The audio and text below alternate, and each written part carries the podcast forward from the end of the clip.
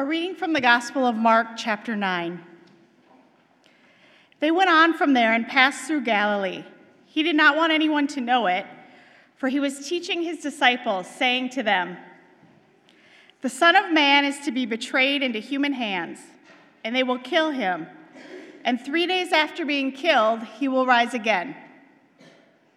But they did not understand what he was saying and were afraid to ask him.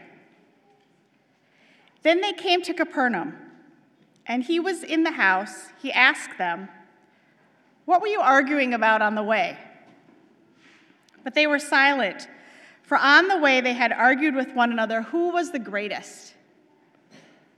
He sat down, called the twelve, and said to them, Whoever wants to be first must be last of all and servant of all. Then he took a little child and put it among them. And taking it in his arms, he said to them, Whoever welcomes one such child in my name welcomes me. And whoever welcomes me welcomes not me, but the one who sent me. The gospel of our Lord. Thanks be to God. Thanks, Chris.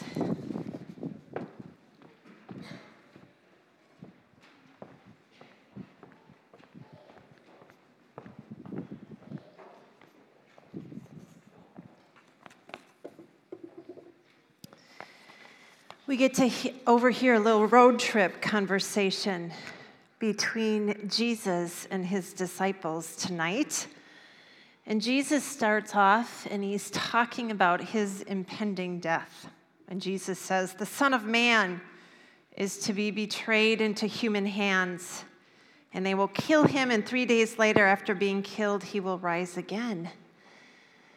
But the disciples did not understand what Jesus was saying, and they were afraid to ask him about it.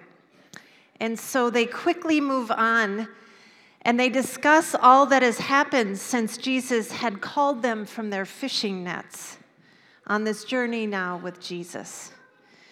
And so they get into deep discussions to evaluate and rank each other. It's like they're comparing fantasy football scores or likes on a Facebook post, admiring things about themselves that they think Jesus would find favorable to. But Jesus quickly squelches all that they are considering. And so now they are gathered together, and Jesus does the oddest thing. He takes a child and brings the child into the center of the circle.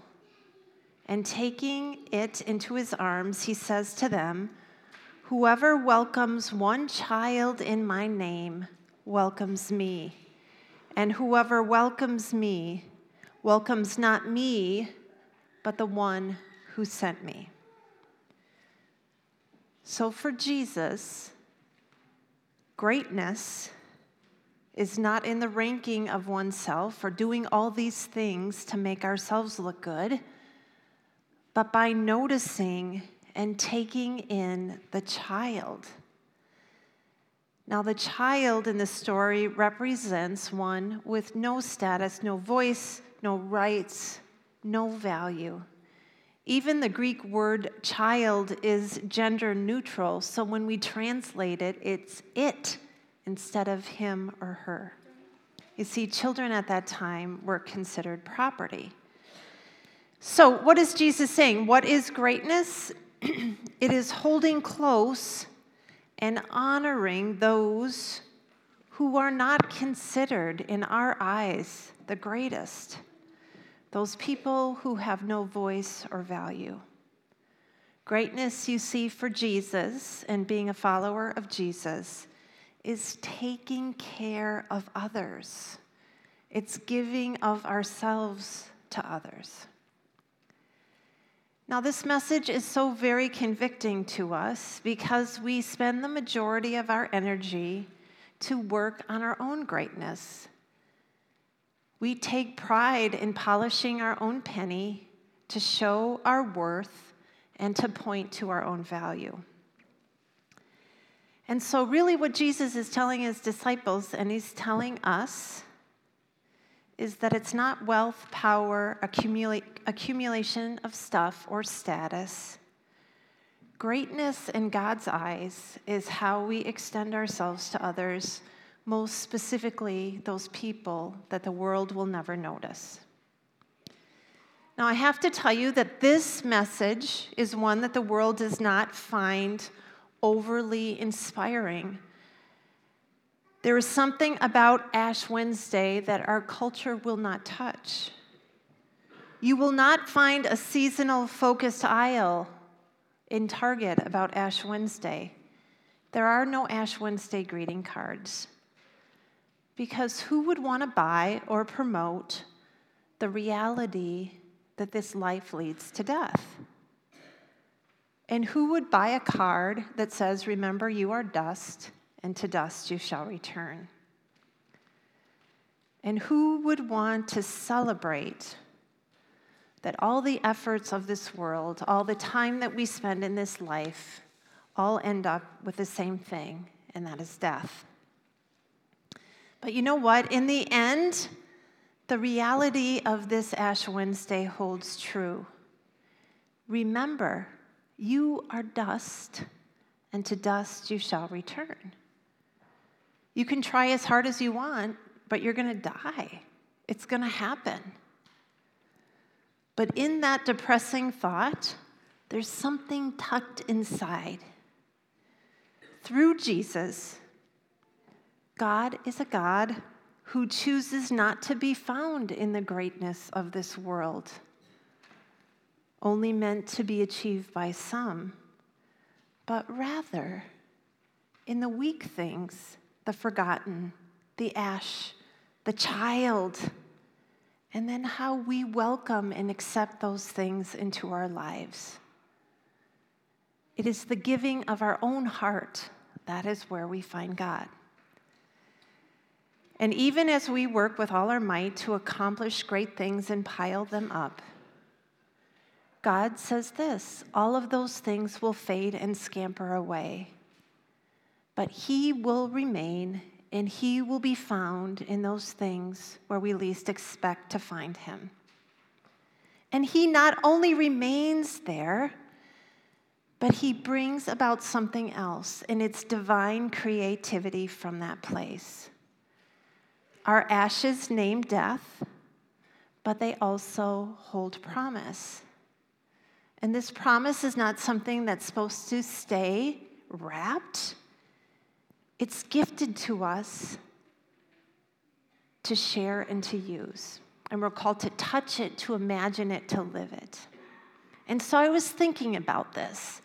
If Jesus says that greatness is like bringing in and welcoming a child, it's not just the limits of a child, but the possibility of being childlike. And we all know it. Kids just have a way of imagination, of pure honesty, of seeing beyond what we think is thinkable. So I decided to go down to the pre K class at Mount Olivet Child Learning Center. And I brought this bucket of ashes, palm branches that we have burned, that we mix with olive oil on Ash Wednesday tonight. And I looked at those kids and I said, What would you do with these ashes? What would you create? And so I want to share with you the answers that they gave me a cat car, a new shirt, I'd make paint, I'd make a puzzle, I'd make a house with a blue sky, a heart, clouds. I think there's a couple more, isn't there? No. The last one, it didn't make it up there. He looked at me and he said, I'd make a Valentine for you. You see, they see beyond what we are able to see. They see what God has in store from the place of death, from the ashes of our lives. We name our mortality tonight, but we also name and hold on to the amazing gift that God has given us through Jesus. something new emerges. And most often, this is found in the giving of ourselves to another. And children seem to know this the best. And I want to end tonight with a blessing of the dust. It's actually printed in the back of your bulletin, and I want to read it to you. If this is a blessing of the dust, then this mean is a blessing for us as well. All those days when you felt like dust, like dirt, as if all you had to do was to turn your face toward the wind and be scattered to the four corners, or swept away by the smallest breath as insubstantial. Did you not know what the Holy One can do with dust? This is the day we freely say we are scorched. This is the hour we are marked by what has made it through the burning. This is the moment we ask for the blessing that lives within the ancient ashes, that makes its home inside the soil of this sacred earth. So let us be marked not for sorrow, and let us be marked not for shame, let us be marked not for false humility or for thinking we are less than we are, but for claiming what God can do within the dust, within the dirt within the stuff of which the world is made, and the stars that blaze in our bones, and the galaxies that spiral inside the smudge we bear. May you find space during these six weeks of Lent to give yourself freely to someone else. And may you notice there the creative and amazing possibility of what God does with the ash of this life. He transforms it into something extraordinary. Thanks be to God. Amen. Please stand, let's sing.